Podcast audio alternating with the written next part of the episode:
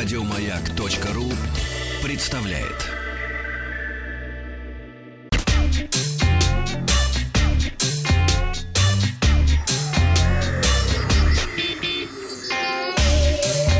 Страна транзистория.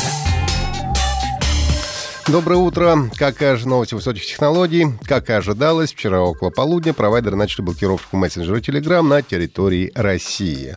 На сайте Роскомнадзора появилось сообщение о том, что информация о блокировке Telegram направлена операторам связи с целью ограничения доступа к сервису. Ну и также вчера Роскомнадзор отправил в магазины приложения App Store и Google Play запросы с требованием удалить мессенджер Telegram. Об этом рассказал журналистам Александр Жаров, глава ведомства. Как отметил Жаров, сроки ответа магазинов на требования требования Роскомнадзора и решением суда не определены. Если требования выполнят, то российским пользователям станет сложнее установить Telegram на свои мобильные устройства.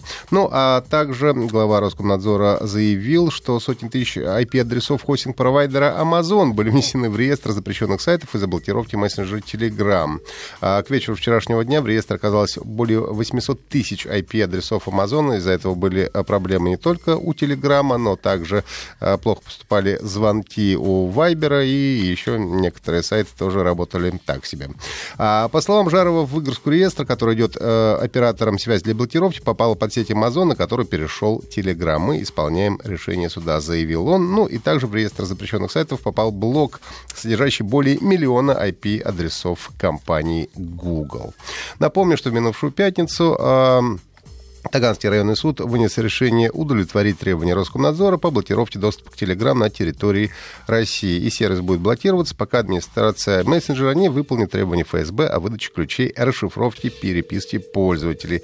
На текущий момент э, в мире насчитывается более 200 миллионов активных пользователей, в России около 12,5 миллионов активных пользователей Telegram. Американские правоохранительные органы получили в свое распоряжение относительно недорогое устройство для разблокировки айфонов. А ряд полицейских управлений, включая расположенные в Мэриленде и Индиане, либо уже приобрели, либо собираются а, купить прибор под названием Grey Key.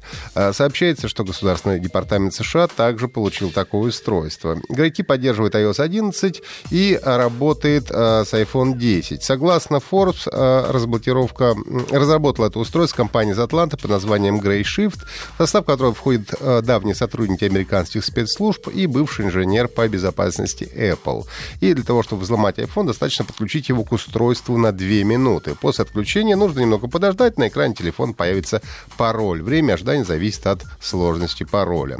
Устройство стоит относительно недорого. Доступно два варианта за 15 тысяч долларов и за 30 тысяч долларов. Первое может разблокировать до 300 устройств, а у второго это число не ограничено. Это действительно недорого дорого по сравнению с теми 900 тысячами, которые федеральным службам пришлось заплатить э, за взлом iPhone э, стрелка из Сан-Бернардино, и 5 тысяч долларов, которые э, Celebrite берет за самостоятельную разблокировку одного, одного смартфона.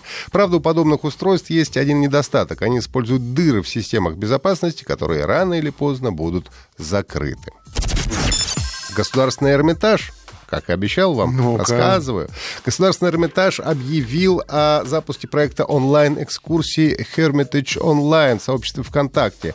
Первая трансляция прошла вчера утром, и видеозапись уже доступна в сообществе. В самом начале трансляции нам сообщают о том, что это спецпроект, в котором мы увидим то, что недоступно обычным посетителям Эрмитажа. Это монтаж и демонтаж выставок, работа реставраторов, посещение подвалов и чердаков, и все это совершенно законно. Первая трансляция была посвящена на монтажу выставки Илья и Эмилия Кабакова в будущее возьмут не всех. Экспозицию представили сама Эмилия Кабакова и Дмитрий Озерков, заведующий отделом современного искусства Эрмитажа. Ну а прямые включения будут проходить ежемесячно в официальном сообществе, сообществе государственного Эрмитажа ВКонтакте. Хакерам в очередной раз удалось обойти защиту Денува, которая в свое время считалась непробиваемой. Им удалось взломать один из главных хитов марта, э, шутер Far Cry 5 через 19 дней после выхода игры. Как правило, для производителей этого более чем достаточно, чтобы обеспечить достойные уровни продаж своего продукта в первые э, дни и недели после выхода.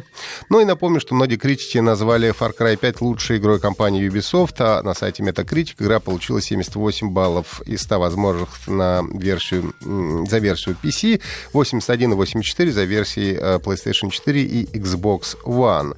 Игра в течение трех недель занимает первое место по продажам в британских чартах. А вот что касается защиты Denuvo, то в последнее время она получает все больше и больше негативных откликов. По слухам, именно из-за нее тормозила официальная версия игры Final Fantasy 15, ну а на днях создатель файтинга Tekken э, Кацухира Харада написал в своем Твиттере, что э, кадры в секунду в Tekken 7 могут иногда проседать. Виной тому не навороченная графика или нагрузка на процессор, а именно система шифрования. После чего в сети разгорелось бурное обсуждение того, нужны ли вообще подобные защиты, если они так сильно влияют на качество игры. Напомню, что если что-то прослушали, то всегда сможете послушать э, транзисторию в виде подкастов на сайте Маяка. Еще больше подкастов на радиомаяк.ру